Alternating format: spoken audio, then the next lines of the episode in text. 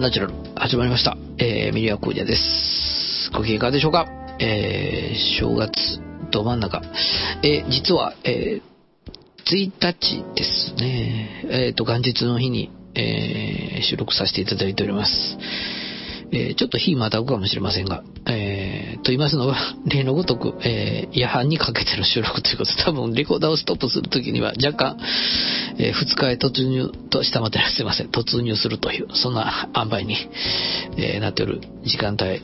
ストーブガンガン炊きながら、えー、まあそんな飲んでないですよ。はい。ということで、えー、ご陽気な新年を迎えることができ、えー、なんか私ね、実は正月のテレビあんまり好きじゃないんですよっていう、まあ1、2個は見たいなっていうのはあったりするんですけど、まあなんかこう、えー、長丁場で、えー、バカバカしいことをずっと繰り繰り広げるわけなんですが、まあ嫌いではないですけど、もういいわっていうような、えー、タイミングはいつかの時点で、うん、やってきますので、まあ大概は本を読んで過ごすとかなんかそんなことをするんですけど、えー、まあ今年に限って言えばなんですけど、えっ、とね、何時ぐらいから読みかけたかな？えっと、今日、今日、だいたい4、5冊持って歩いてるんですけど、300ページぐらいの、えー、なんて言うんでしょう。えー、まあ文庫本版よりちょっと大きいぐらいのやつですかね。まあこう、シリーズ性があるのかどうかわかんないですけど、えっと、買っといて、途中まで読んで、掘っててというか、あのー、なんかいけませんね。あの、こう、ここのスタジオの網棚の上に、えー、2つ本をあげてて読むの忘れてたっていう。いや、実は探してたりしたんですけど、どこやったのかなと思って。で、あの、あれですね。こう、収録の合間とかに読んでたんでしょうね、きっとね。で、あげてっていう。まあ、えー、チキリンさんの、有名なブロガーのチキリンさんの本2冊なんですけど、それを先ほど発見したので、あ、ここにあったのかみたいな。えー、それを含めて、えー、プラス3冊ぐらいを持ってうろうろして歩いてたんですが、もう、あれですね、数時間のうちに、えー、全部読んじゃってしまって、まあ、いかに、えー、あれですね、うん、テレビに集中力がないかっていう感じでしょうか。まあ、なんかそちらの方が面白かったみたいな、えー、そんなめでたい感じの正月を迎えさせていただいておりますが、で、ちょっとね、いっぱいも引っ掛けましたよ、いうことなんですけど、えー、っと、ロゼと、まあ、まあ、あの、ワインにしたんですけど、今年は。で、まあ、いわゆるあのスモーク系のものをいくつか用意して、えー、それをちょっと、えー、やりながらワインをやらさせていただくというような感じの、え、ことを繰り返してさせていただいておりまして、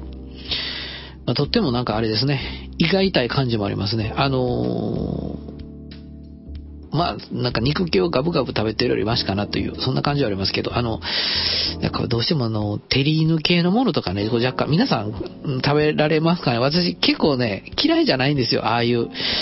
もの。えー今、なんか凝ったやつが今売ってますよね、結構。あの、まあ、正月向けっていう、まあ、もののパッケージングはされてるんですけど、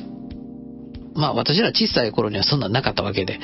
なんか本当に、えー、サラミの中になんかこう、チーズとなんか練り物系のやつが入ってたり、いろんなやつが今あるじゃないですか。まあそんなやつを3つぐらい、えー、正月前にですね、結構まあ、うん、高くって、まあ嫁にはですね、どうせ食いませんのにそんな選びやがってみたいな 冷たい目で見られたんですけど、まあそれを 間に、えー、スモーク系のこの、まあいわゆるあの、まあ今年スモーク系のものは主に、えっ、ー、と、サーモンと、えー、カモンちゃんなんですけども、こカモはね、また私はまあ、昔から凝ってるんですけど、えー、まあブロ、ブラックペッパー仕上げ的なカカモンスモークですね。と、やらさせていただいて、間にまあその、えー、テリル系のものやってるんですけど、もうそれをもう繰り返し繰り返し、しかもあの、なんかひたすら飲んでそればっかりというね、感じで、なんか、よくわからないような体調に、えー、なっております。そんなところで、まあそうですね。まあこんな感じなんで、結構ご陽気にはいけるかなと思いますので、記念すべき、えー、ボルテージ100、まあ、あの、最後の、えー、配信になるかと思いますが、そんなところをご陽気に、えー、お送りさせていただきたいなと思っております。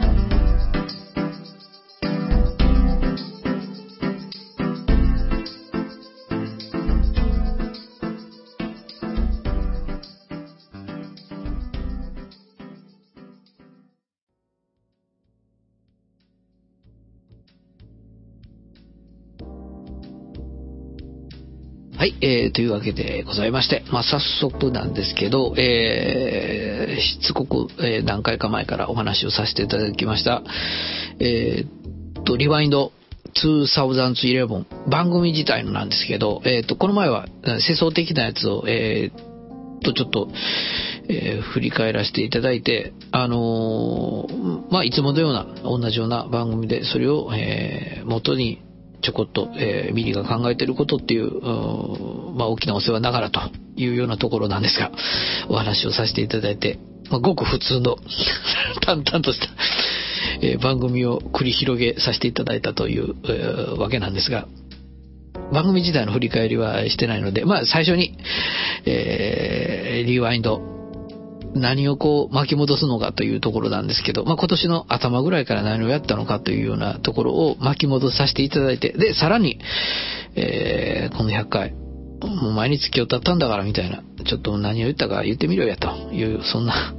ご意見もあるといけないので、えー全体的なことも、えーまあちょっと間に多分一回ブレイクを挟ませていただくような、えー感じになるかと思いますが、そんな感じで、えー間に脱線きっとありつつという、こう、オムニバス調な感じで、まあそうですね、よくあの、オペラの、こう、第1幕、2幕の間みたいな、そんな感じで、まああの、そうですね、いちいちこう、あの、カーテンコールを、あの、求めるかのように、こう、出てき、出てきて、なんかするわけではもちろんないます、な、な、な、ありませんが、そんな感じの、えー、ところも含めてなんですけど、場面結果も、はい、お楽しみいただけたらなと、はい、思ってたりもしますが、えーと、そうですね、早速、えーと、12年度だから11年度ですね。はい。えー、ということで、えー、じゃじゃんなんですが、えーと、あ、1月の3日配信ですね、一番初めは。えー、ボルテージ49からになります。クラウドの向こう側ということで。あ、この頃から、えークラウド云々ってことを言ってたんですよね、という、まあまあ、そりゃそうか、ということなんですが、えー、もうね、今となっては語るべくもなくというか、まあでもまだこれからの技術ですよね、やっぱりね。まあ私は何もかもクラウドにまた依存するのはどうなのかなと思ってしまったり、えまあこれはちょっと本当にこのことでも喋りたいぐらいなんですけどね。まあ要はなんですけど、その情報がどこまで管理できるのかどうかとかっていう、えーことも相まって、まあだからそのクラウド上に何を置くのかっていうようなところですよね。まあどうでもいいものを置いていいんで便利にしたいという、そのセキュリティの問題と、こう、利便性の問題の戦いみたいのがあったりとか。で、まあ何もかもクラウド化っていうのが一応今世の中の動きですよね。アプリケーション自体もそうですし、えーまあもちろん情報とか、それにまつわるものっていう。まあ、ところがなんですけど、やっぱソニーさんの実験をきっかけにというところで強くいろいろ、えー思うことがやっぱり、ぱありますよね。あの、今、今となって思うと余計というか、まあ、えーそうですね。えーっと、とある方が、えーまあ、アメリカの天才ハッカーって、まあ、ちょっとついてなんで長くなるんですいませんねっていうことなんですけど、まあまあ、まあ、いいっすよね。もうブレイクをでみたいな。えーっと、とあるアメリカの天才ハッカーって言われる、えー方が、確かこの方は、えーっと、ロボット工学かなんかされてた方ですよね。で、あのーまあもちろん集団生活とかそんなには馴染めない方で、えー大学も早々に中退されたりとかっていうようなことで、まあ世の中的に言ったらちょっと変な人というような形の囚われ方を、えーされてるような向きももちろんあるんですけど、まあまさにその分野にかけては天才でというようなところで、あのーもう本当に、ちょっとそのソリの取り組み方っていうのが気に入らないと。えーまあ、ソニーさんに言いますと、まあ、いろんな経緯があったり、まあ、販売戦略的な、えーことで、えーその、まあ、いろんなことをまあ選択して製品を、まあ、要はプレイステーションの問題なんですけど、まあ、そのことで、気に入らないというようなところで、で気に入らないからそういう行動をとっていいのかという、まあ、別問題はあるにせよなんですけど、えー、そういうことが、まあ、私は、なんか最初の、なんかこう、ソニーさんがその後なんですけど、えー、この、インターネットを使った仕組みの中で、最終的に、えー、そういうようなことが積み重なって、まあ、誤解とかなんかいろんなことがあったりとか、まあ、ソニーさんはもちろんソニーさんで言い分もありますし、えー、ソニーさんも企業ですから、そこら辺のところもありますし、え、まあ、いろんな、うん、ことの中があった末なんですけど、最終的には、あのー、ことのね、あの、本当に、本当にそれが原因なのかなんとかは別にせよなんですけど、一応そう言ってらっしゃるものもあるので、まあ、あえて、あれなんですが、あの、いわゆるあの、カード情報まで、えー、外に出て、まあもちろんこのカード情報自体は、その、暗号化はされてないらしいんですけど、まあハッシュ化というか、えー、なんか不言、不言、元元に戻せないような形であったようなデータ、まあそこら辺はちょっと、本当にあの、雑多な感じの今、申し上げ方しかできないので、えー、詳しくお調べになれなれたい方は、本当に海外のサイトとか見ていただくと、まあ私のこんなバカみたいな説明よりはよっぽど、えー、きちっとしたものが、意見、あの、知識として入ると思う思うんですけど、えー、まあそれを、まあできないはずの、元に戻すことができないはずのものが流出したっていうことは確認できたらしいんですけど、それでどうやら実際にその、えー、なんて言うんでしょう、不正と思われるような、うん、決済行為が起こってしまったんだというような、これは、もう本当のところはどうなのかっていう、まあ、えー、まあいろんな意見はあったりするんですけど、まあその間、えー、まあそうですね、この、穴の開いた、穴の開けてしまうきっかけになった方を、その穴の開くようなものを人に公開してどうするんだということで、まあ、た、た、確か訴訟になったんですよね、アメリカでね。で、そんなこんなの右往左往してる時にそのハッカー集団の方が俺らは関係ないよとかなんかこういろんなことが参戦したりとかなんとかっていうようなことっていうことらしいっていう。まあこれは私はもうこれ以上詳しいことは知らないんですけど、今言い方悪いですけど、まあ、立ちの悪い人たちに目をつけられてしまったという、こんな感じなんでしょうか。まあでも犯罪行為なんでね、もちろんそれが、なんぼ怒り狂ったかって言って、そんな、うん、あらゆる手段をこう講じて、その、いわゆるその、なんて言うんでしょう。そのネットワークの中侵入して本来、えー、人に公開すべきものじゃないものを匿名で公開してもいいのかとか倫理の部分とかもいろんなことは、まあ、あったりするんですけど、まあ、私がここで言いたいのは、ソニーさんとあろう、えー、日本を代表するような、まあ、この辺のところの分野でもですよ、きっちりやってるであろうと思われたところでさえなんですけど、えー、まあ、そのような、えことが一部、え露呈したということで、これは不安感以外何者でもなかったですよね。あのー、まあ、いろいろ意見はあったりとか、まあ、もっと、あの、詳しい話が伝わってたりとかいろんなこともちろんあると思いますので、えー、どうでしょう。まあ、いろんな意見があったり、ミリそれお前の言ってることは全然違うよという、あの、そんな新しい情報とかももちろんあったりするんだとは思うんですけど、私はまあ結果的に、えー、なんかまあ、まあ、クレジットカードの情報自体の使われた使われてない云々とかは、そんなんは、あの、正直言って私はどうでも良いんですが、あの、どうでもよ、本当は良くないんですけど、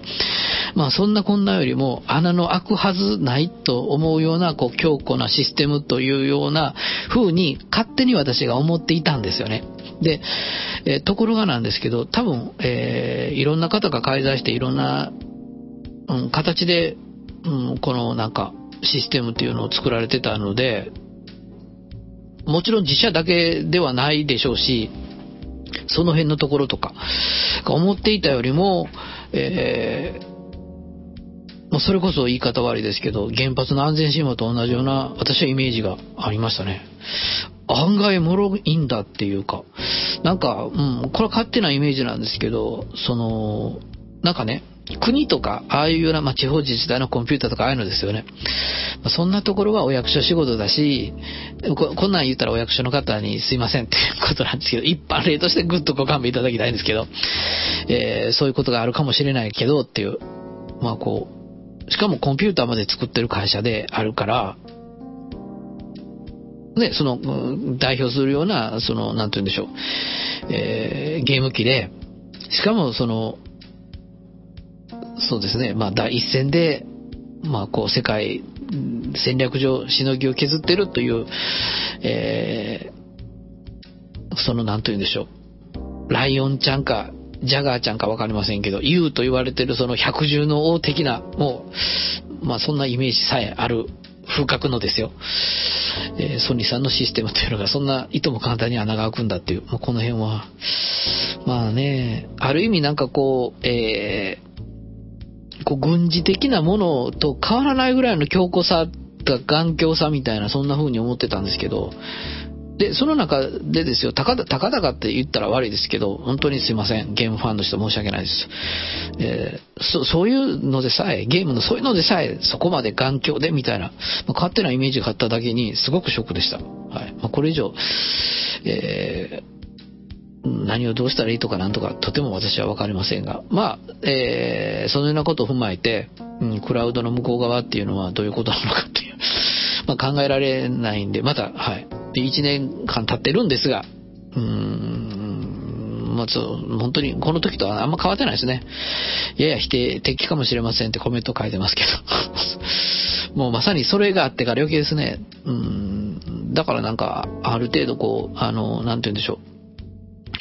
えーシステムのその、なんて言うんでしょう、あの、アップデートというか更新的な、あの、いわゆるその、えー頻繁にされるようなシステムっていうのが今、仕組みとして使われてるよ、来るようになりましたけど、もう本当にあの、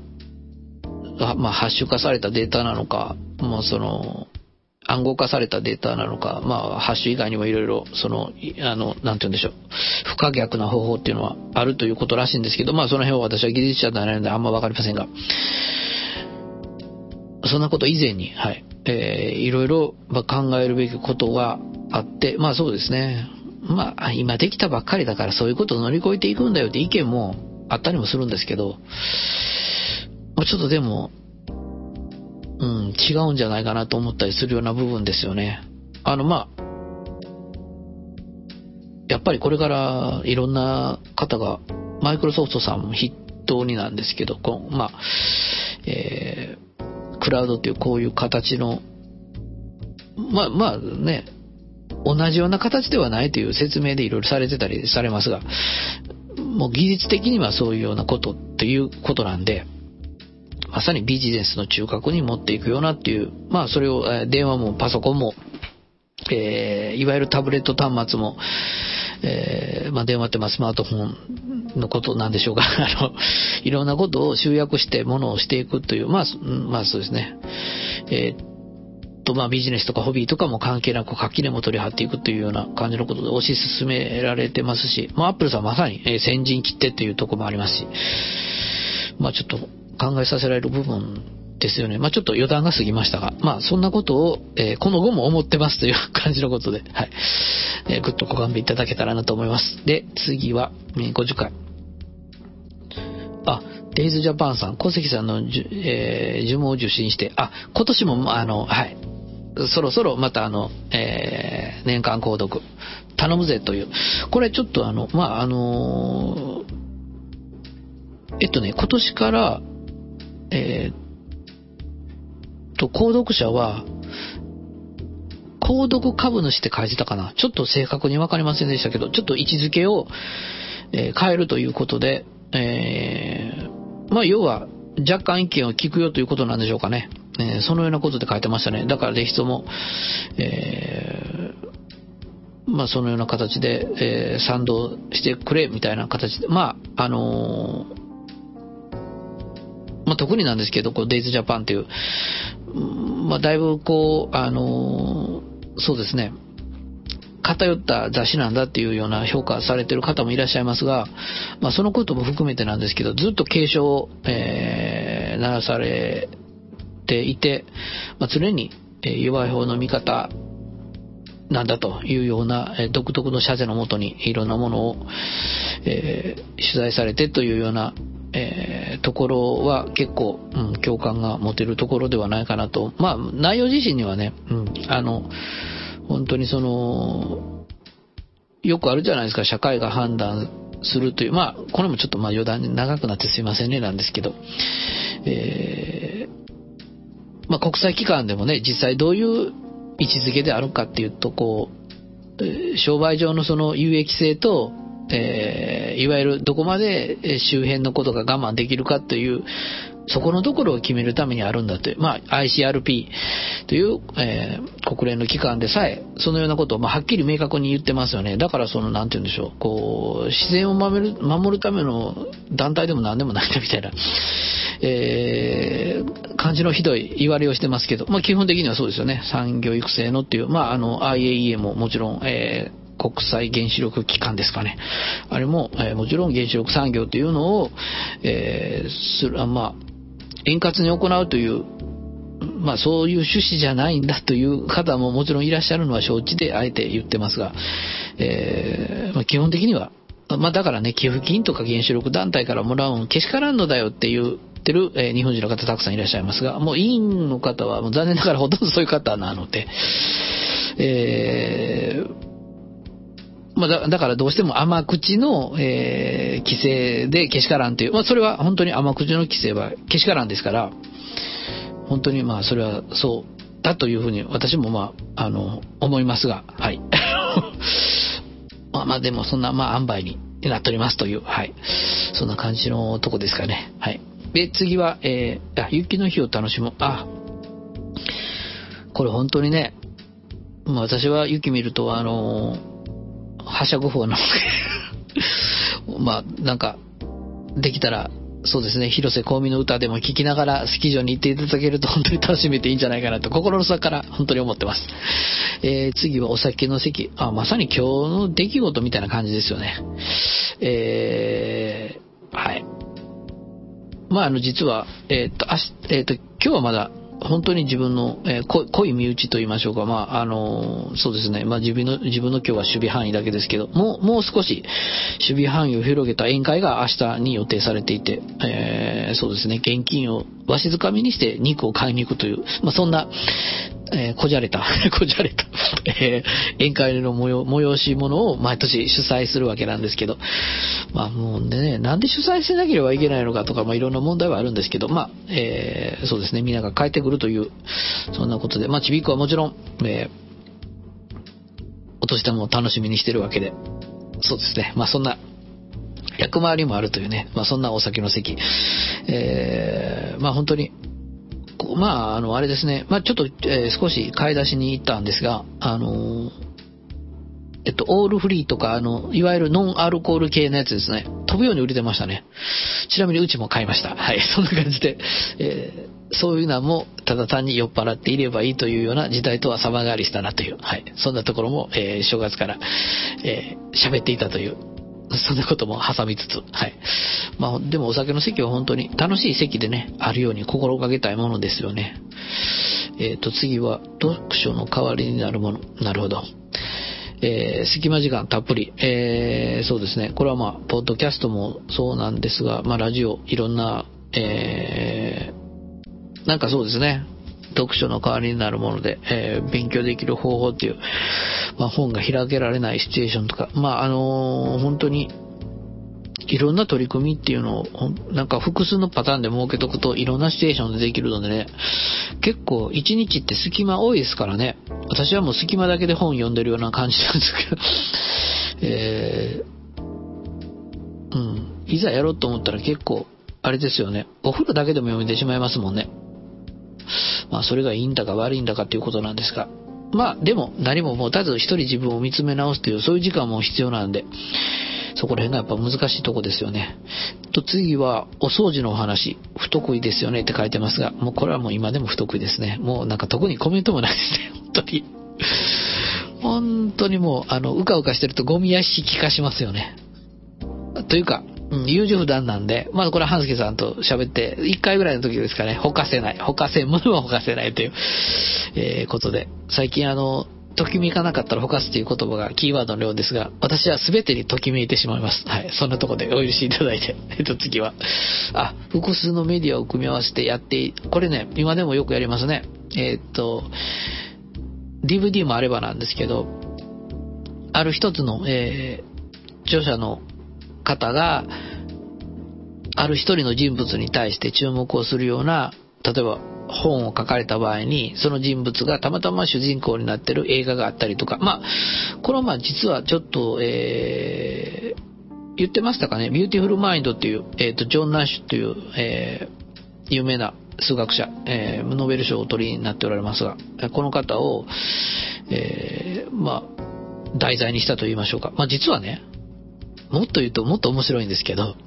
あの本にいい映画だって書いてたんですよね。で、えっと、まあ、とある俳優さんと、えとある映画監督っていうのは信頼がすごく厚くって、何本も同じような、こう、まあ、主人公と監督という形で撮っておられるんですよ。で、こういう映画も撮っておられますし、こういう映画も撮っておられますっていう説明だったんですけど、ちょっと急いでてメモるときに。で、適当に書いてたんですよね。で、本当は、全然違う本読んでた時に、シンデレラマンっていう映画を見ると面白いよ。なんかいろんなことを考えさせられるよっていうことが書いてたんですよ。で、間違ってメモったんが Beautiful Mind だったんですよ。で、その主人公がジョン・ナッシュという、えーノーベル賞を取りになったっていう、あの、まあ、いろいろ、まあ、精神的に、あのーちょっと、あのー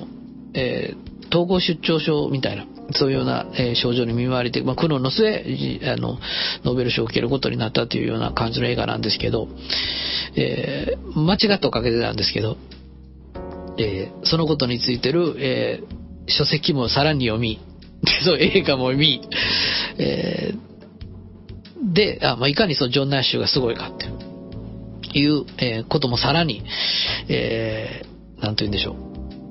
本を書いというね。えーまあ、あの、有名な方なんで、いろんな、えーものに登場しますが、まあ、非常に面白いですね。特にあの、北海道大学の山口先生は、まあ、私よくこの先生の話も、あの、アンナチュラルで出してますけど、えーこうゲーム理論を提唱されておられる、えー方で、ジョン・ナシュっていう方は。えーで、その方のことについて少し触れられてる、まあ、その山岸先生の、その意見というのも面白いですし、えーそのような形で複合的になんかこう見ると、まあ、それがどうやねんって言われればね、まあ、どうっていうこともないんですけど、なんか、うん、とっても面白い、えー組み合わせでいろんなところに、えー勉強できる機会があるよなっていう、はい、そんな感じですかね。まあ、あの、分厚い書籍と、えーわかりやすい映画と、えーサマリー版みたいなね、そんなんとか、あとまあ、ここんなん言ったらダメなんですけど、ピクチャー版みたいな、こう、写真多い、えーそういうなんで構成されて、ザクッと掘り下げてるようになって、そういうのは合わせて全部ね、読むと、えー分厚いのだけでしたら飽きたりして読まなくなってしまったりする可能性もあるので、非常に面白いなっていう。まあ、ちょっとミスってもね、全部買っちゃって読んじゃえとか、えー見ちゃえとか、そういうような、えーところでやると、まあ、結構それも面白かったりするんですよねっていう、まあそんな、えー感じのお話ですね。はい。で、えっと、あ、次は仕事場でもカーカーに使えるフリーソフト。うん。まあこれ、実際、使われてる方も私のみならずなんですけど、えー仕事場の、えー場面でも、その、いわゆるフリで出てる、あの、まあ、そうですね。えっと、いわゆるその、人の善意に、えー甘えて使ってるソフトウェアですね。で、全くも公開目的で最初から公共目的でというような全世界向けっていうのもありますし、えー一人二人とか、一人の方のご行為によってというのも、ものもありますし、えっ、と、大掛かりに企業がそういうなんかこう、えー産業面育成のためとか、まあいろいろ、そうですね、商売の種になる、ちょっと手前だからみたいな、そんな理由もあったりして、まあいろんなシチュエーションがあるんですけど、まあ、どこでも使ってらっしゃると思うんですけど、まあ Google さんがね、筆頭ですよね。で、えーいろんなサービスが急にやめたり、あのなんかっていう、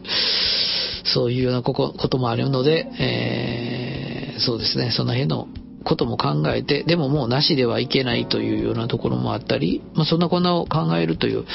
えー、ところで、で、何に対しては買って、何に対しては買わないのかとか、まあ、そんな日頃の悩みがあるという、まあ、私今でもありますね。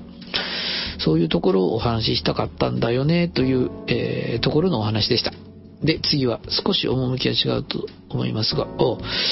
日常あらゆる、雑務を修行とすることに注目って、これ、あの、はい、うちの宗門ですから、まあ宗教、宗教に凝ってやがってっていうことなんですけど、まあ宗教に凝ってないですよ、うちは別に。普通の、あ、普通ってか、えー、禅を、えー、主にする仏教、はい、えー、がたまたま、えー、先祖代々やってるという。で、そうですね。禅とまあヨガっていうのは出発点が一緒であるみたいな、えー、ちょっとまあ、あの成り立ちがちょっと違いますから、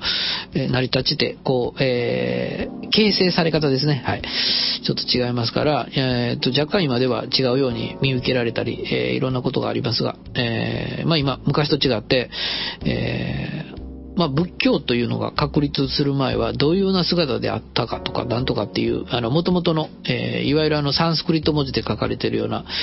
えー、書籍とかがそのまま翻訳版で手に入ったりするようなありがたい時代でもありますから、そうですね、1600年代とか1400年代とか、まあ、いわゆる1000年代とか、そういうような時には、えー、まさに中国の方へ行ってという、まあ、あ人を介在してやっとっていうようなところから今一足飛びにそういうのが見られたりするいい時代でもあったり、まあそれこそなんですけどね、えーうん、ちょっと今、えー、違う風に言われてるんだけど、実際はもともと、例えばその仏教であるそのブッダの言葉自体っていうのはこういうことだったんだよねとか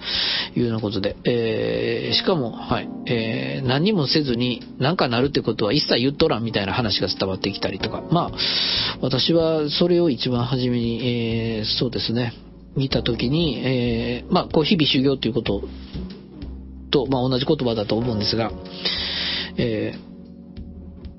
一生懸命生きるために何を考えて生きていくかっていうような、まあ、まさに哲学ですよね。なんか、わわなんか、今、うまく言えないんですけど、こう、こう偶像崇拝、偶像崇拝的にこう、えー、ももちろん私も仏像見たりするの好きですから、まあそれは趣味的なとこなんですけど、まあそう、頑張って祈るとかって、そんなこと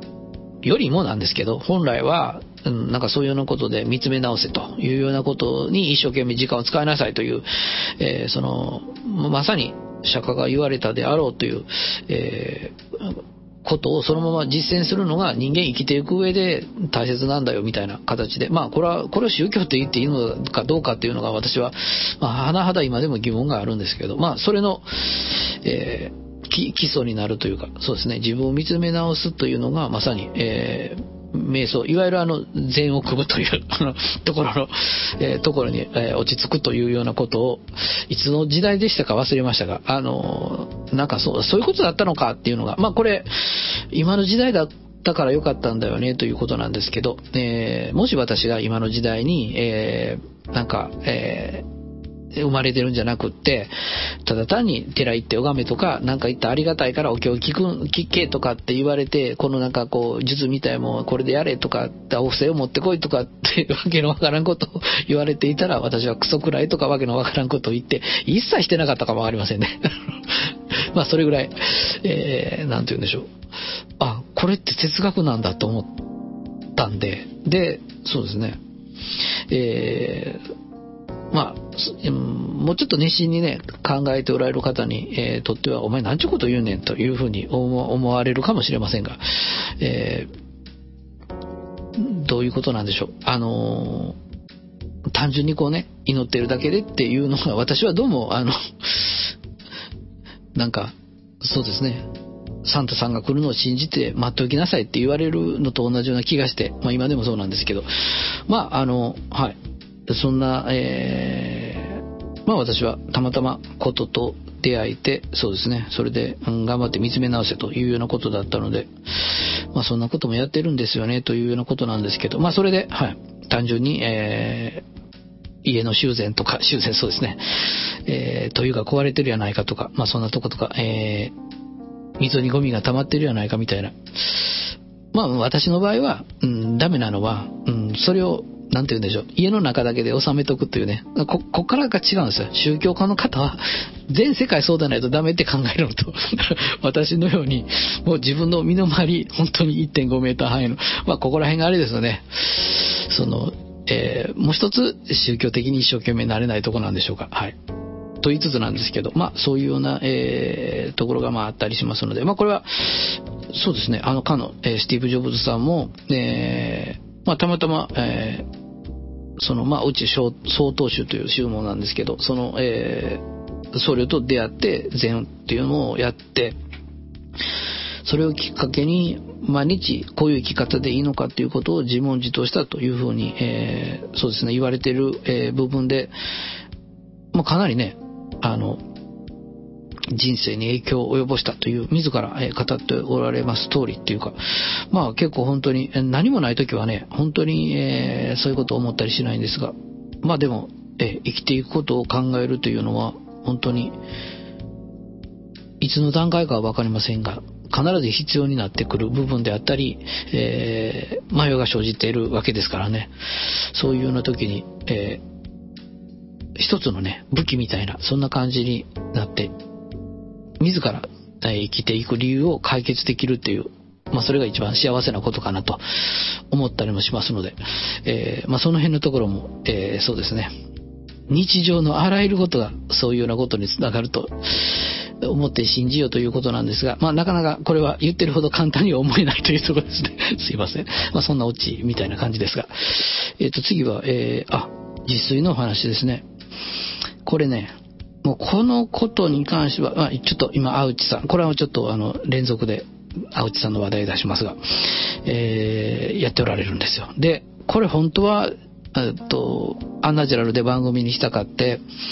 いろんなことを実は挑戦したんですけど、えー、っと、いわゆるあの、えっと、私は、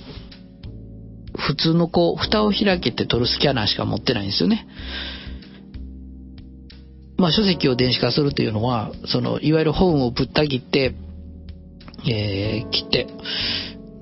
でもフラットな状態にして、ね、ドキュメントスキャナーでドワーッと読んで、1枚の PDF ファイルで、まあ、その、なんちゅうんでしょう、ページをいくつもこう、持たせてというような、ファイリングの仕方が一般的、っていうか、まあまあ、およそ、こう、メジャーなスタイル、えー、だと思うんですけど、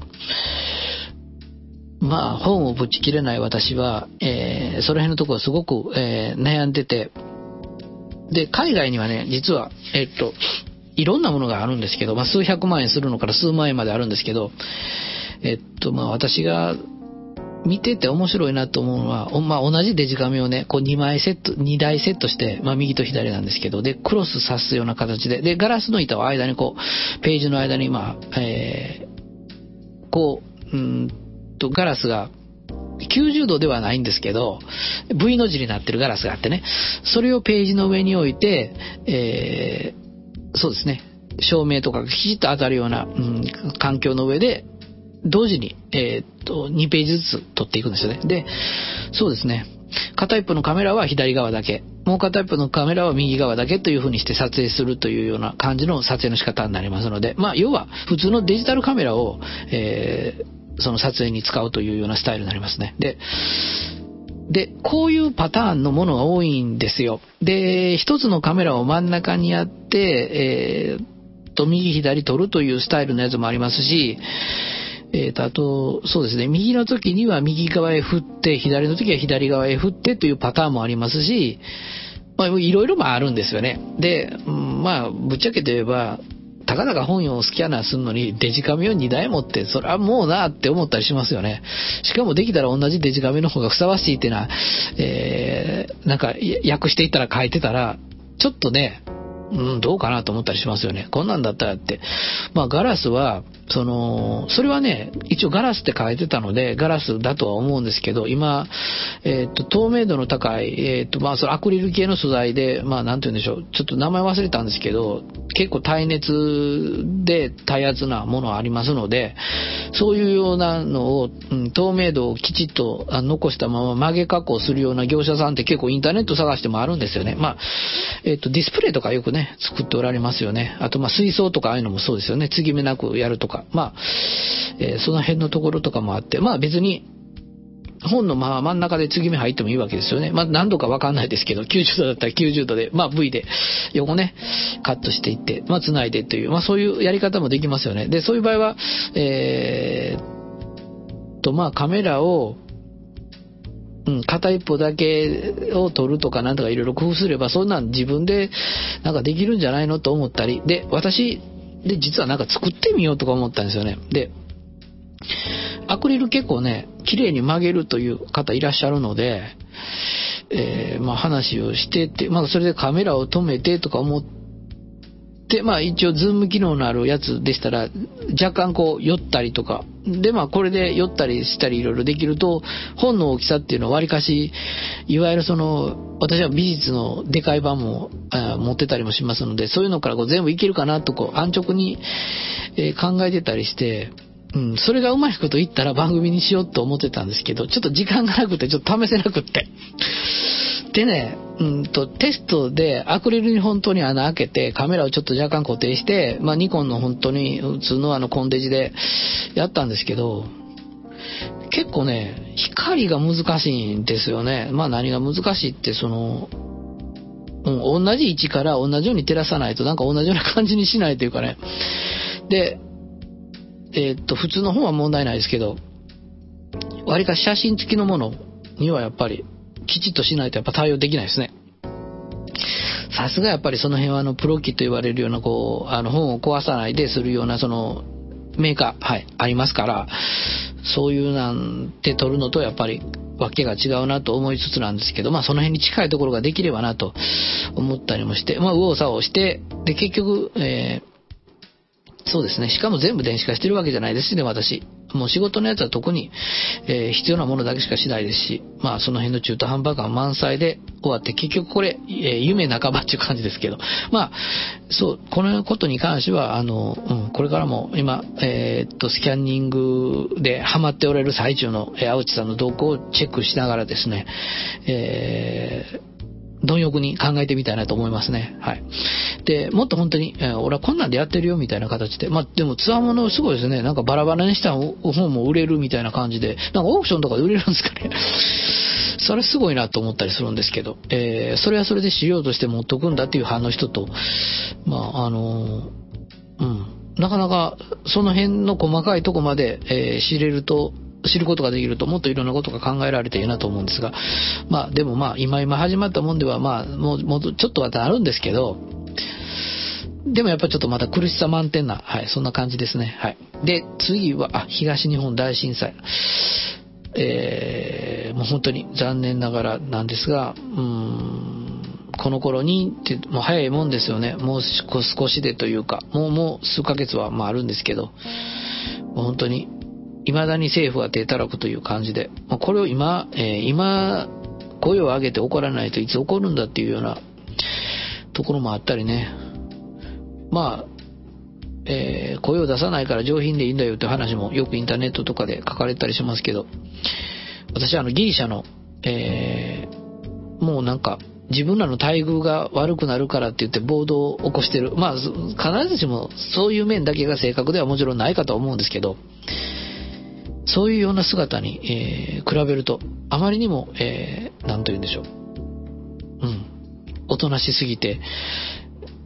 いかんのではないかな、とすら思ってたりするとこありますよね。まあだからといって、ワイワイ言ってたらいいのかという、まあそういう問題でもないのところに難しさはありますけど、まあでもね、今の政府はもうちょっと、えー、人の温かさみたいな感じのところとか、えー、自分の国民に説明する前に外国人に先説明するってどういうことよってね、いうの思いますよね。本当に、まあ、あの、地震のことでさえなんですけど、国民向けのものと外国人のメディアに配布さ、プレスに配布されたものの内容が若干違ったりということはありますからね。あの、まあ、海外の方が指摘がうるさいというようなことらしいんですけど、まあ、でも頭にきますよね。本当に。まあ、そんなこともありつつ、えー、ウォッチし続けなきゃならんと思ってます。えっと、次は、えー、ブレインストーミングのお話ですね。しかも一人ブレスト。なんと。これは本当に、えー、永遠のテーマですね。うん、出がらしになるまでできるのかっていうのね。じゃあお前出がらしになって見たことあんのかって言われれば、自分では出がらしと思ってるんですけどね、ということしか言いようがないという、まあそんな感じですけど、まあこれも本当にもっと効率よくというか、まあ効率よくはまあなかなかまあ難しいかもしれませんが、うん。なんかこうね、本当はパチンと指を鳴らしてすぐ集中できてとかっていうのはほんま今でも思いますね。うん。なかなかでもこれも、えー、難しい課題ではありますね。はい。次は、 long education ですね。あ、これ実習もの。あの、実あの、えー、と、これディアゴスティーニさんで私が、地球の鉱物コレクションというのを、あ、ちなみにあの、これ、すごいですね。この後、オチがあるんですよ。えっとね、100号完結予定で出てたんですけど、ご好評により120号完結になって、まだ続いてるんですよ、これ。もう商売上手。もうね、ここまで来ると、買わざるを得ないというね、感じもあって。まあでも、えー、そうですね。まあ今でもたまに、えー、見て、ふーんってやってるんですけど、もうこ数年にわたって、高額にお金も払い続けていて、うん。さぞかし終わる頃には達成感があるんだろうなって。まあでも、たまにはこういうのいいと思いますよっていう、はい。っていう話ですね。えー、っと、次は、あ、庭の手入れ再び。再びっていうとこがいいですね。もう本当に。えー、っと、これは、あの、うん、何でも業者さんに、え、頼めばいいやっていうようなところの話も多い中、あえて自分でやってみてるというようなところなんですけど、まあでも、えー、自然と向き、あのね、なんかね、自分でこう手を加えると、その、まあ自分が手を加えて実は枯れたものもあるんですけど、自慢じゃないですけど、まあ気にするんですよね。で、気にするっていうことはちょっとした時にこう目を向けたりするので、あ、なんか、あ、もみじが今年はなんか毎年より色がいいかもしれないとか思ってみたりとかいろんなこと思うので、なんか、何でも自分が積極的に関わってものをするっていうことは本当に、えー、自然のことでさえなんですけど、えー、と、それこそなんですけどね、草をむしったりとか、ちょっと剪定してみたりみたいな、そんなことも、まあ、馬鹿にしたもんではないんですよっていう、まあそんな感じのお話ですよね。はい。えーと、次は本について、もうね、速読、電子書籍と足を突っ込みましたかっていう、もうこれ本当永遠のテーマなんで、まあこの時は Kindle 買って、あ、Kindle さんも新しいバージョンなんか賑わしてますね。で、今年はなんかあの iPad の方も、えー、iPad 2も福袋に連発して入って、もうそろそろ3なのかっていう、えー、ことがあって、まあその、なんて言うんでしょう。タブレット端、まあタブレット端末っていう枠組みじゃ、あもう一つ私は Kindle、あま、Amazon の Kindle にはちょっと違うような感じがするんですけど、まあ、完全な電子ブックリーダーみたいな感じで、もうちょっと、えー、タブレット端末的な要素っていうか、まあ、汎用性のあるようなものが iPad とか、まあ、その他の、はい、タブレット機だというような感じには、うん、ちょっとやっぱり、なんか枠組み自体は違うのかなと思ったりするんですけど、えー、とはいえなんですが、まさしく面白いですね、この分野はね。どうなんのかっていうね。まあそんなこともありながら、本の読み方も変わるのかと思いつつなんですけど、まあ愛も変わらずですけど、まあまあ、まあ、当分の間ですね。まだまだこの愛も変わらずっていうようなスタイルを、私の場合はなんですけど、でもやっていきそうな感じですね。はい。と次はエヴァーノートずっとお試ししてるんですよ。もうそうですね。まあこれもクラウド系の話ですが。エバーノートをね、毎日使ってるんですよ、今でもね。うん。まあ、どうなんですかね、今でも。うーんと、これはね、Google ノートブックのお話もこの時してると思うんですけど、多分。えっと、それも今でも使ってまして、で、もう少しでサービスが終わるんですよね。で、もう終わってるかもしれません。えっと、で、ちょっと今見てみようかな。終わってて、で、一部は勝手に Google ドキュメントに保存されるんですよ。あ、ポップアップがブロックされました。多分だから終わってるんですよね。で、えー、そちらの方で、はい、クリッピングデータを見るというような、そんな塩梅に、えー、変わると、はい、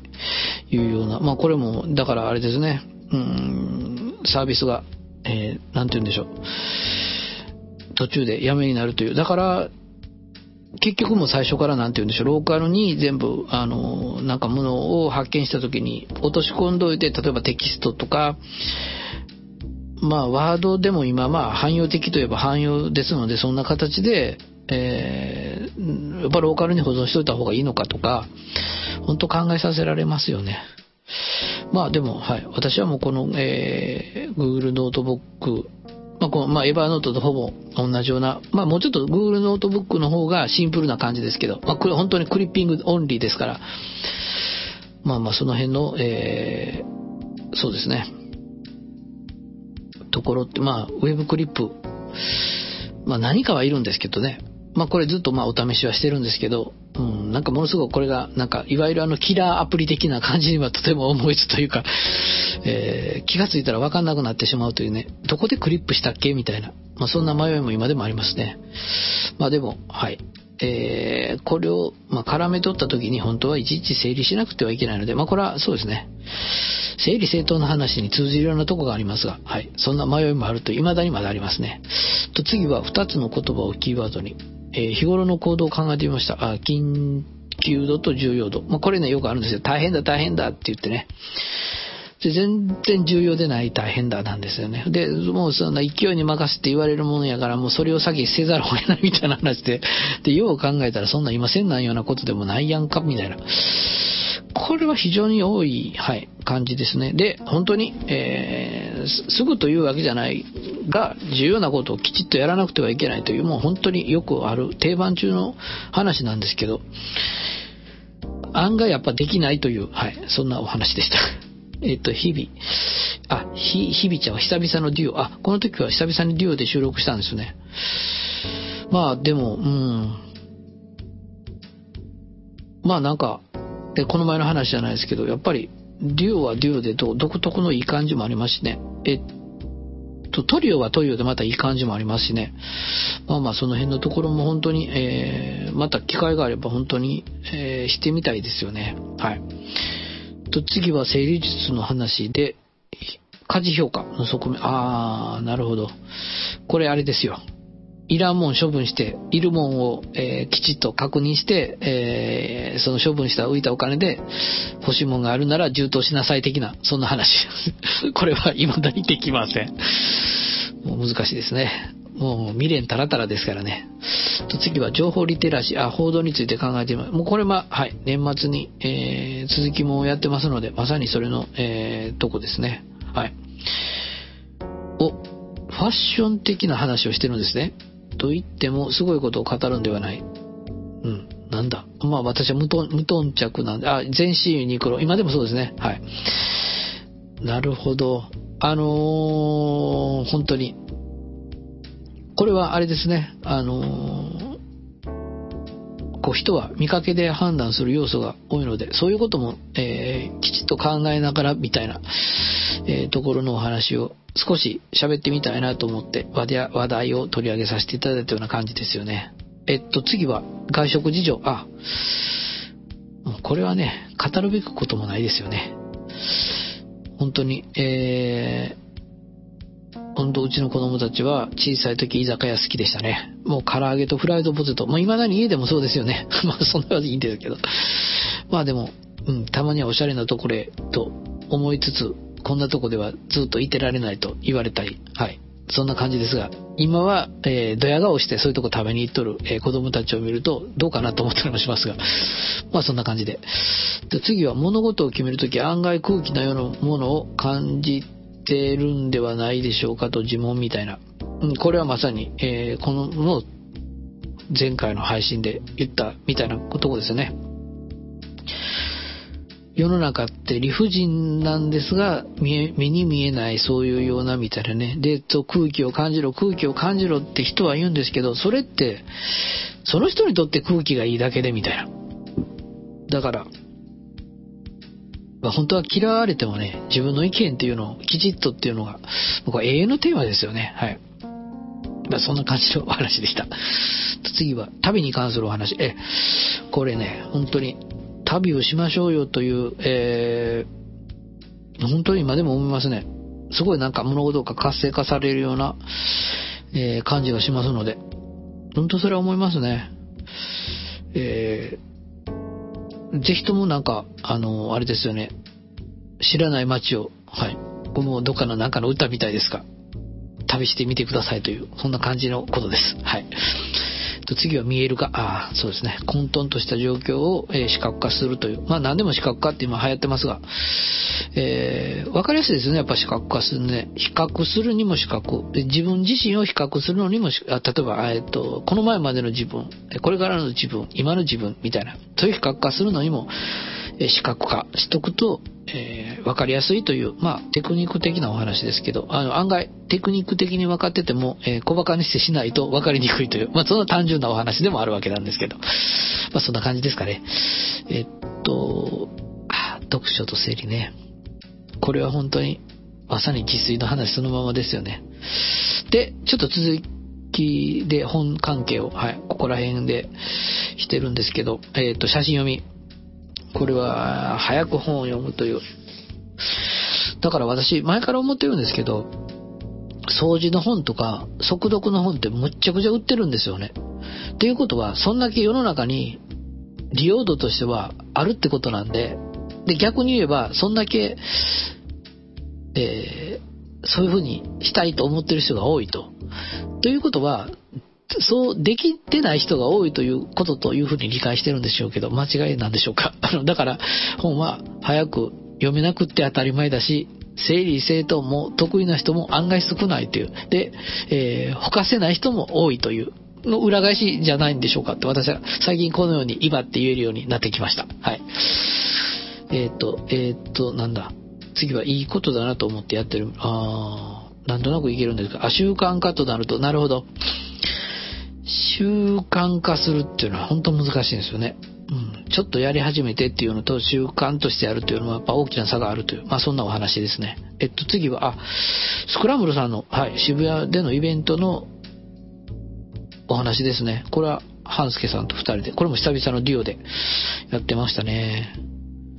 これも本当に、えー、参加したかったんですけどね、やっぱちょっとなかなか難しかったですね。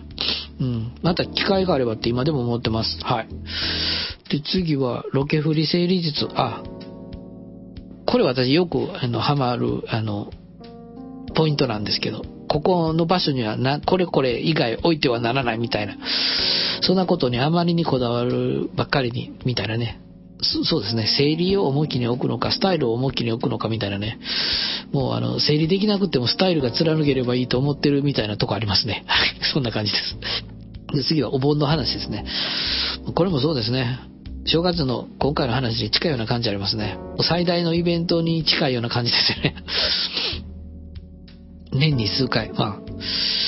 えー、宗教行事と、まあ、重なるという、はい、そんな感じですが、まあ、そうですね。まあ、この辺のところはやっぱりね、えー、宇宙屋の鐘を聞くと年末だと思いみたいな、えー、っと、お花を持って暑い時期に水をかけながら、えー、石灯をちょっと磨くと、あ、お盆だなと思ってみたりみたいな、まあそんな風流なものでもあるんですが、後のことはね、ほと、ほとんど宴会だけという、まあ実質的にはそんな感じで、まあこれを果たして宗教行事と言っていいのかって、まあ甚だ疑問な面もありますが、まあそんな感じです。はい。で、あ、朝活。これね、ずっと続けてたんですけど、やっぱやめました。結局ね、えっ、ー、と、なんでやめたかっていう理由は簡単です。単純に寝不足のままなんですよ。はい。難しいですね、この辺は。えー、もうちょっと工夫をしてやってみたいなと思ってます。次は人の言葉が、あ染み込む。あこれね、まあ本当にあのー、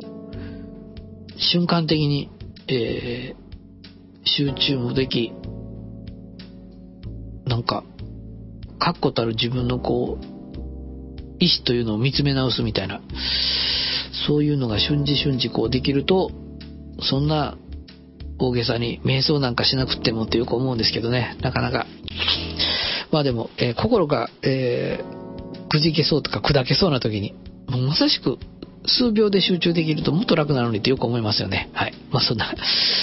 ところの、えー、ことも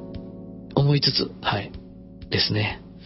と次は会員メモ、まあ、付箋とかです。あ、そうですね。もうこれは、えっと、今でもライオン状態ですね。まあ、これは、あの、本当に、まあ、結論としては、ライオンが好きなんですということですね。はい。えっと、あ、この時ですね、えっと、次は Google 恒例のアプリケーション開発サービス終了。まあ、これで先ほど言った、うん、やつも、いくつかサービス終了という風に急になるので、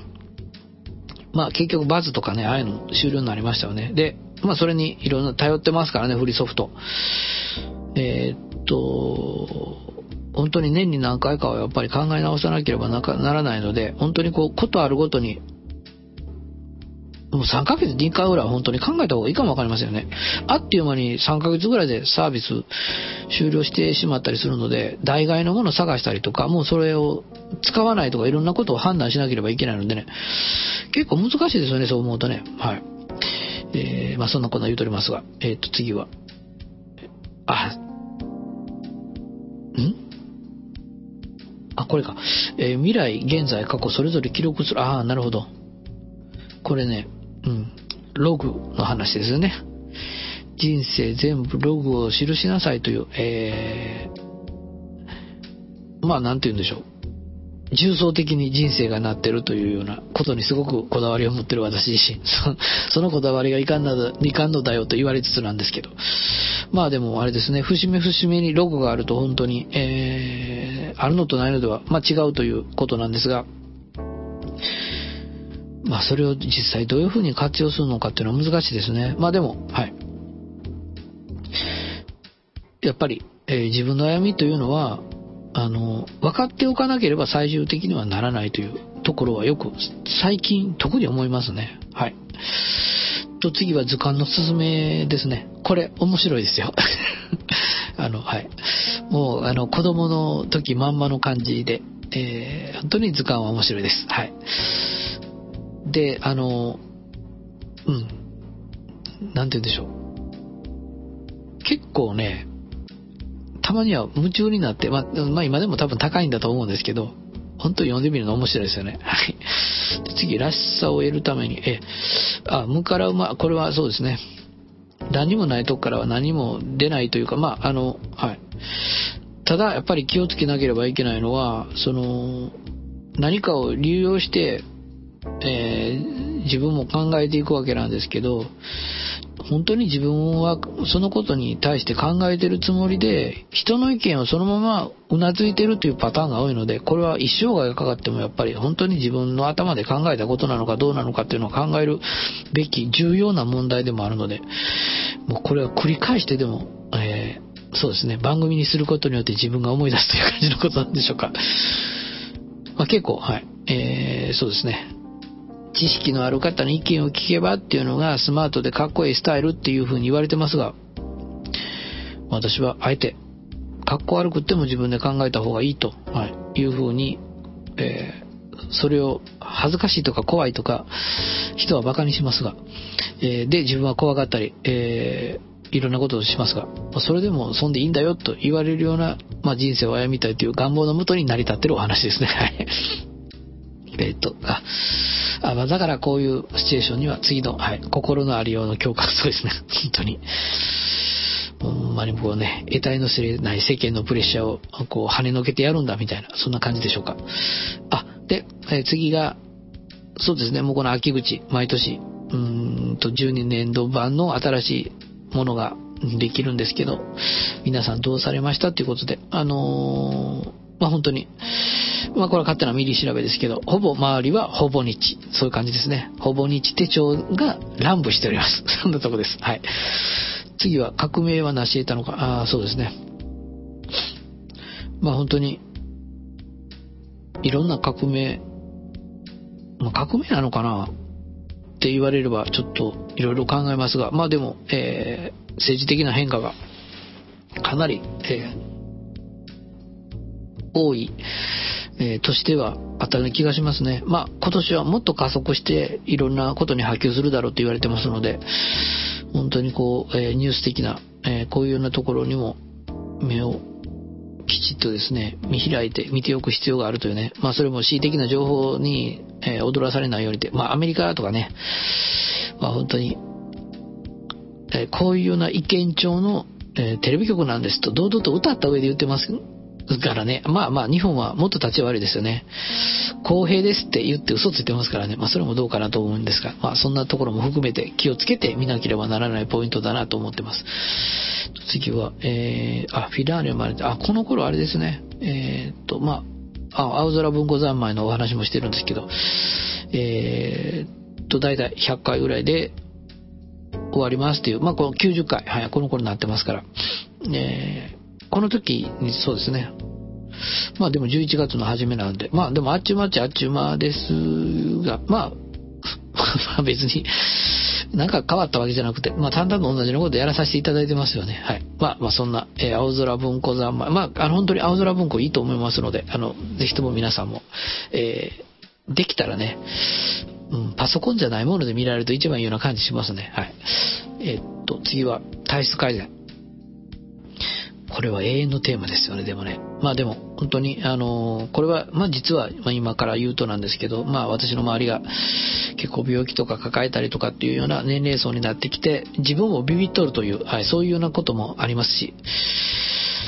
今年はそうですね、来年のようにもっとあの、とろい感じなことを言ってないので、もっとガシガシ、えー、やらないといけないんじゃないかなというぐらい、えー、焦り感もありますね。はい。次は、うーんと、音楽に関する、あ、珍しいな。これで音楽に関するやつですね。まあでも、本当に、えー、っと、ソリストの感じの独奏みたいなものを聞くと結構いいんですよねというような、まあ、アンナチュラルでは音楽の話ってあんましないですからね。結構、あの、今でも定番中の定番な感じですが、まあでもなんかこう自分のテーマ曲に、えー、なんかがあるとね、本当にあの戦隊もの軽くヒーローになったような気持ちにもなれるみたいな、そんな感じでしょうか。はい。次は、ああ、なるほど。コンピューターベースの靴たちね。これね、本当今でもそうですね。マルチっていうのは何にでも変わるんですけど、専用性がないというね。で、で、その専用性を保とうと思うとすごいお金がかかったり、不可能であったりするわけですよね。まあでも時代は汎用性のあるもの。まあ要は、えー、例えばシンセサイザーという形にしない方の方が、パソコンプラスキーボードにする方の方がいろいろ使えていいんだよという、まあそんな、えー、楽器とかでもいろいろ変わってきてるという、はい。そういうようなことがあって、まあ、そんな社会に馴染めてないということなんですけど、まあ、もっと加速していくんでしょうね、これね。はい。次は、えー、コードのメリハリ。ああ、そうですね。オンとオフもそうですし、まあ、ストイックなまでにってよく言ってますが、やっぱり、うん。こう、なんていうの、こうって、まあ、孤独のこうですけど、こう持って、えー、孤独を持ってですね、きちっと、やっぱり、考えなければいけないシチュエーションっていうのはやっぱ多いな、多いか、多い、下待てないすいません、多いですからね。まあ、本当に。で、はい、みんなと一緒に、えー、なんかいろんな意見をすり合わせて目標を進ねばならんときは、一気に、えー、魂に火をつけてっていう、やっぱその、もうまさに、この前言ったようなところのお話に近い、はい、感じるお話ですよね。えっと、次はエネルギー問題。もうそうですね、化石燃料の。まあ、日本は幸いいろいろあるということなので、うーん、あるということなのでって、まあ簡単に言ってますが、えー、政治的な絡みとかいろんなことがあるので難しいですよね。でもあの、本当に、えっと、燃料の効率を良くして、いわゆるあの、まあ、天然ガスね、そのメタンハイドレートを中心とするようなものは結構あるというのが分かってる部分がありますので、まあ、いずれの段階かで、舵取りをしていかなくては成り立たなくなったりしていきますし、えー、もうそこまで来てるのかもしれませんよね。でもまあエネルギーの問題っていうのは切実ですよね、日本にとっては。で、えっ、ー、と今、ちょうどイランの、えー、まあ一部石油の通り道と言われてるイラン領土の前をもう船一隻たりとも通過させねえぞと言ってるイランさんと、そんなことを前って言ってるアメリカさんと、えー、かなりひどいような状態になって、まあ本日、そうですね、そこまでミサイルは届くんだという、えー、実験もやってのけたという、まあそんな塩梅になっておりますから、ますます、まあ日本は特に本当に資源がないって言われてるところなので、えー、まあさっきの言ってることとお前矛盾しとるやないかという、まあこのまま何もしなかったら今まで通り資源ないんですよね。で、えー、いろんなことを折り合いつけて、これを資源として使う、取り組んでいくのかどうか。で、実際に効率性があるのかないのかっていう部分とかも、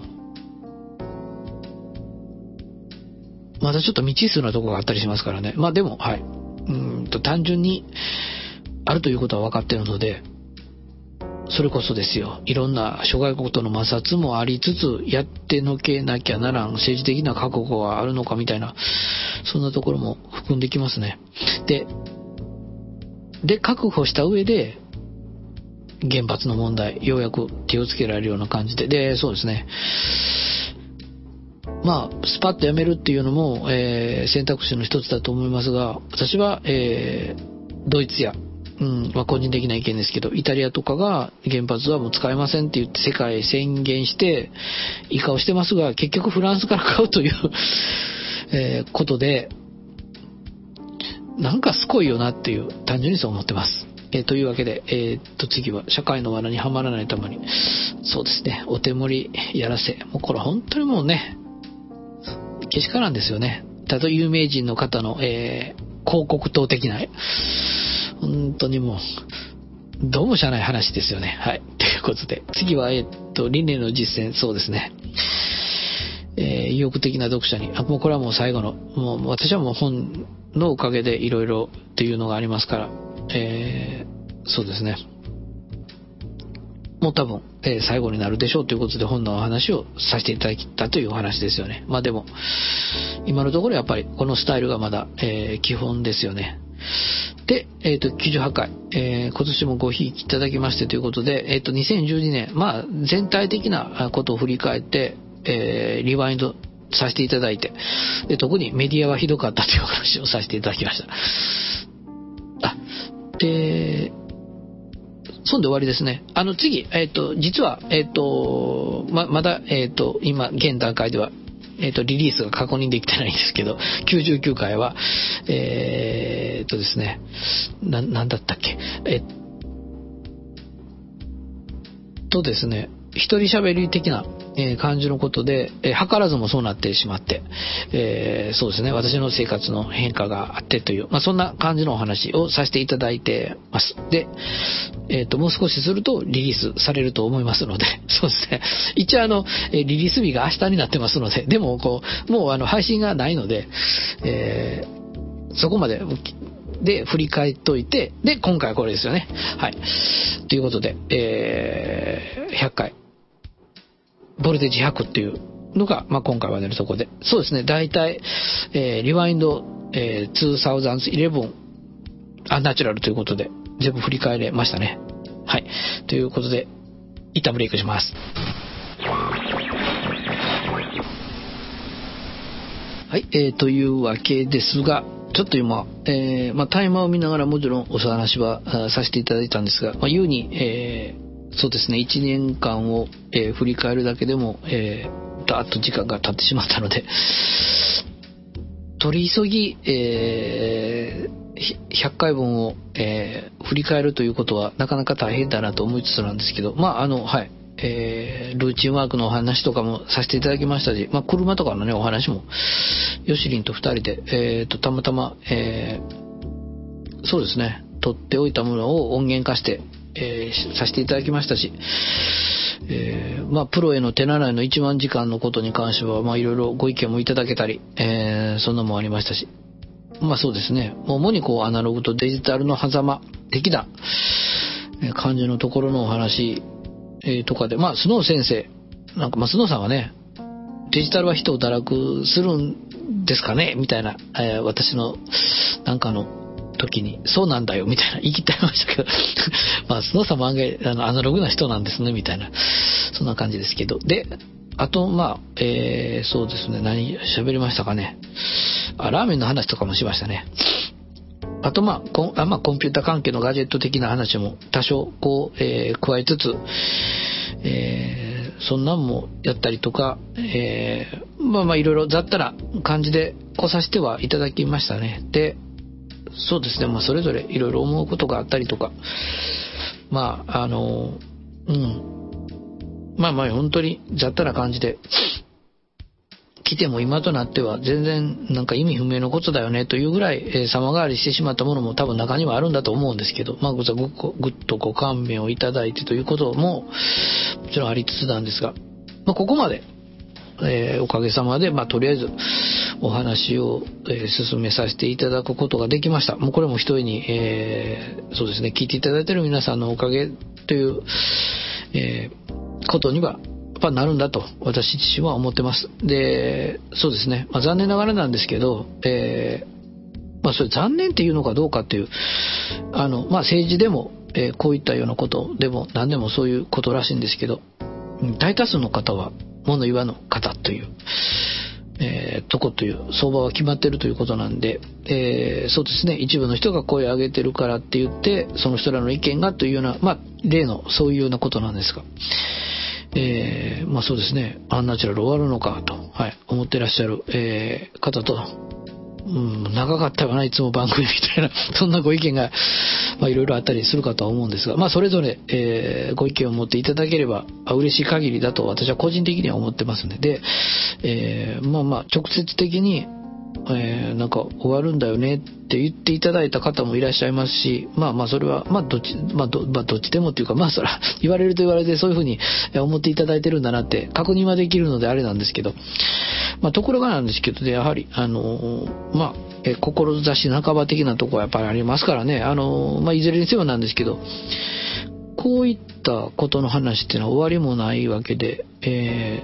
ー、いつも自分が、え、思い描いてることでもありますので、まあ、その辺のところとかがね、ただちょっと、はい、えー、プロジェクト的にはというようなところをいつも、やっぱりき、まあ、なんか、えー、ある種の厳しさみたいな、未来英語、物事はやっぱりないので、えー、線引きをやっぱりせねばいけない時っていうのは、いつも、いえー、考えておかなければならないところもありますし、で、まあ、残念ながらなんですけど、えー、やはりご賛同いただきにくい話題ではまあ、ある、まあ、そのこと自体は別にどうっていうこともないんですけど それがどうっていうふうにあると思うよっていう話もあるんですけど、まあ、そのこと自身はあれなんですけど、えー、まあ、なんと言うんでしょう。うん、まあまあ、達成感的な、はい。そんなこともやっぱり、私は毎回毎回、おかげさまでそのことに関しては、えー、まあこれは個人的な、えー、ことで、はい。まさに、え聞いてくださってる人とは全然、え関わりのない部分かもしれませんが、まあまああったわけですね。で、まあ本来はなんですけど、えっ、と、デュオで、えー、きちっとやりましょうよって言ってお話をしてて、えっ、と、できてない部分もやっぱり反省しなきゃならん、一番大きな理由なとこでもありますし、え、そうですね、それでも黙って、まあ配信を、えー、スクランブルさんの中で、えっ、と、ずっと、えー、できたというようなことも感謝せねばならんことですし、で、まあそれぞれ各パーソナリティの、まあ皆さん、まあ半助さんを筆頭に、えー、須野さんや高野さんや小関さんや、まあその他の、えー、あんまりお話直接することもな, えー、なかった他のメンバーの皆さんも、えー、いらっしゃいますし、えー、まあまあそれはそれで、あの、まあでもまあいろんなことを考えるとなかなかやっぱりね、あの、うん、あ、なんか続けていくのはちょっと今、あの、どうしても時間的なことがあるので難しいなという。まあ、んで、あのまあ、ぶっちゃけて言ったら、なんかお前、きちっと決めたんかよって言われると、きちっと決まってはないんですけど、決まってないのかよ、結局、みたいな、まあ、ところではあるんですが。まあやはりね、そういうことを考えるとやっぱり、えー、なかなか、えー、今までと、えー、同じように知らん顔をしてずっとやるというのは難しいような、はい、感じもあったり。で、まあ、せっかくの機会なんでね、焼き回しするっていうか、あの、焼き回してあれですよ、同じ番組をちょっと古速な方法で考え直してということも含めてなんですけど、含めんのかよみたいな ところなんですけど、もうもう少しね、えー、っと、聞いてもらいやすいようななんか、まあ、あの、喋りの上手い下手はもう治りようがないので、まあ、徐々にしか、えー、ステップアップしていかないので、もうその辺は仕方ないとこあるんですけど、まあ、それでも、まあ、いろんなとこを考え直すというようなところがやっぱり必要なんで、その間はそうですね、ずっとやっぱり、えー、休憩を挟ませていただいてというようなことになろうかと、はい、思いますので、一旦まあ一区切りで、えー、そうですね、まあこう、第1回目の、なんて言うんでしょう、こう大きな、えー、流れの中の終局的なポイントかなというふうに思ってます。で、まあ本当に今後のことは別に何にも決まってないんですが、えっと、バックナンバーは、はい、えー、このままずっとしばらくは、まあしばらくって、あの僕が決められるわけじゃないので、えー、とも言えませんが、えー、おい、えー置いていただけるとも思ってますし、えー、まあ、容量的なことがあるのでね、まあ、それは、あの、私の判断つかないとこなんですけど、で、えー、そんな感じで、まあ、ツイッターとかでウォッチしたい、していていただければ、まあ、何らか、えー、動きがあればお話しすることにもなるとも思いますし、まあ、動きがあるかもないかもそれは分かりませんがというところなんですけど、まあ、特番みたいなね、やつとかも、えー、考えるかもしれませんし、まあ、それよりも普通にやった方がいいのかなと思ったりも、えー、いろいろ、はい、そんな感じではございますが、ただなんですけど、まあ、ただただ、えー、今のところはなんですけど、えー、なかなかやっぱ1週間に一度の配信きちっと、えー、考えるという、まあ、そうですね、考える時間の方が長いんですよね。で、まあ、私はそんな、えー、て言うんでしょう。こう、すぐに、えー、なんかこういうのでっていうね、まとまるような感じじゃないので、これエンジンかかっていくまでにどうしても2、3日かかりますので、で、2、3日経って収録みたいな、まあ、だから、週の半分ぐらいは、そんな感じでこう、なんかね、徐々にこうエンジンがかかっていってみたいな、そんなイメージがありますので、まあ案外、心地よかったりとか、えー、いう部分はもちろん個人的にはあるんですが、まあでももうちょっと考え直さないといけないよなと思うとこはやっぱりね、個人的にもありますので、一旦その、そうですね、えー、そのサイクルを止めて、はい、考えさせていただきたいなと思ってます。えー、そうですね、まあ今日も長時間になってしまいましたが、なんだかんだ言いながら、本当にごひいきにいただいてありがとうございました。えっと、一応まあ他の番組で出させていただいてる、えー、ものも、えー、最近はご一緒できずということなんですが、まあ、ど、ど、どうなるやらどうやらって分かりにくいんですけど、まあ、とてもまだ今、えー、さし、そうですね、参加できるような状態にあらずというようなとこもあって、まあ、本当に、夜中とかね、そんな感じで、しかもあの、日が、はい、えー、なんか、確定したりとかなんとかって、なかなかできにくいような状況にありますので、だからちょっとそうですね、まあ他の、えー、ところで、まあタンジェリンジャムという、まあ私が個人的にやってる、そんなんで付き合いいただいてる、えー、皆さんもなんですけど、もうほぼ私の予定に振り回されてながら付き合っていただいてるみたいな、もう感じるところで。そそれでもそうですね、もうほとんど一人喋りのような状態になってます。そんなことも思わないような時にですね、はい。従来通りあの、そうですね、やってきてる他の番組参加できそうもはずもなくみたいなところがありますので、まあ、そんなことを、えー、そうですね、まあ、さっきそこら辺をというふうに考えてます。まあでも、一足飛びに解決はしないとも思ってますので、まあ難しいんですけど、まあ、えー、何はともあれなんですけど、まあとりあえず、うん。まあ黙って100回ぐらいは配信しないとダメだよねって最初思って、まあどうにかこうにかできたということで、まあ賛否はそれぞれの皆さんにもあるでしょうし、もう私にも個人的には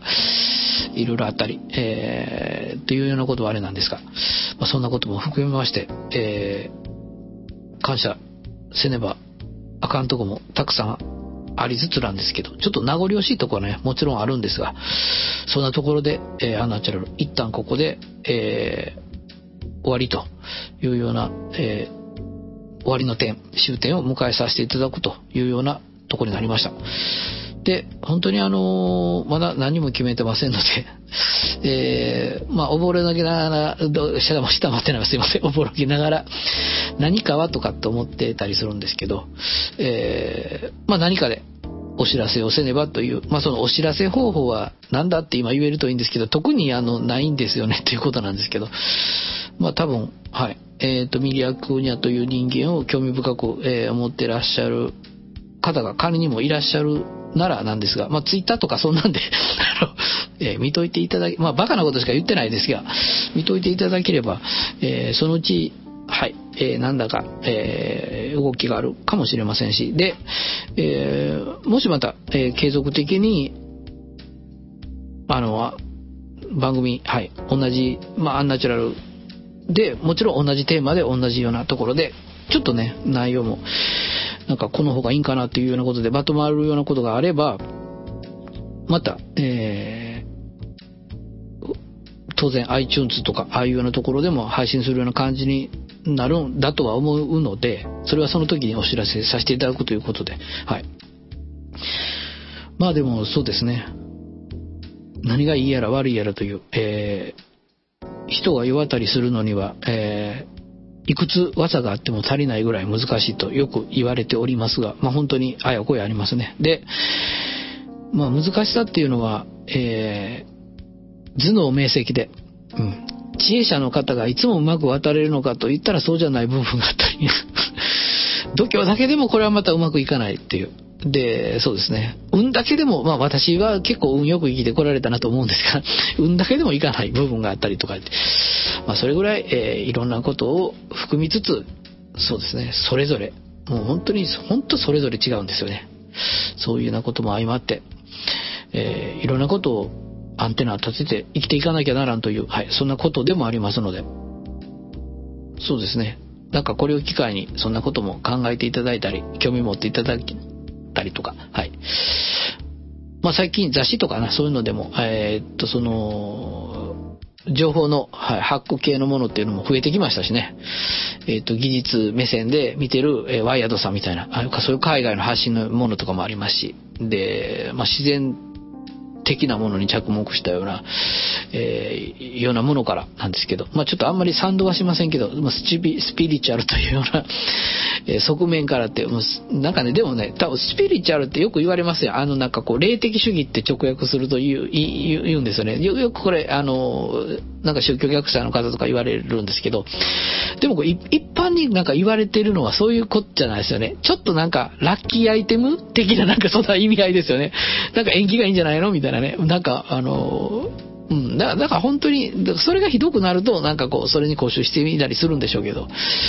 まあでもそうですね、本当に、まあ占い、思考とか、ああいう、なんとほぼ同義語かなんかあんな思ったりしますけど、まあそんなものまでいろいろまああったりするんで、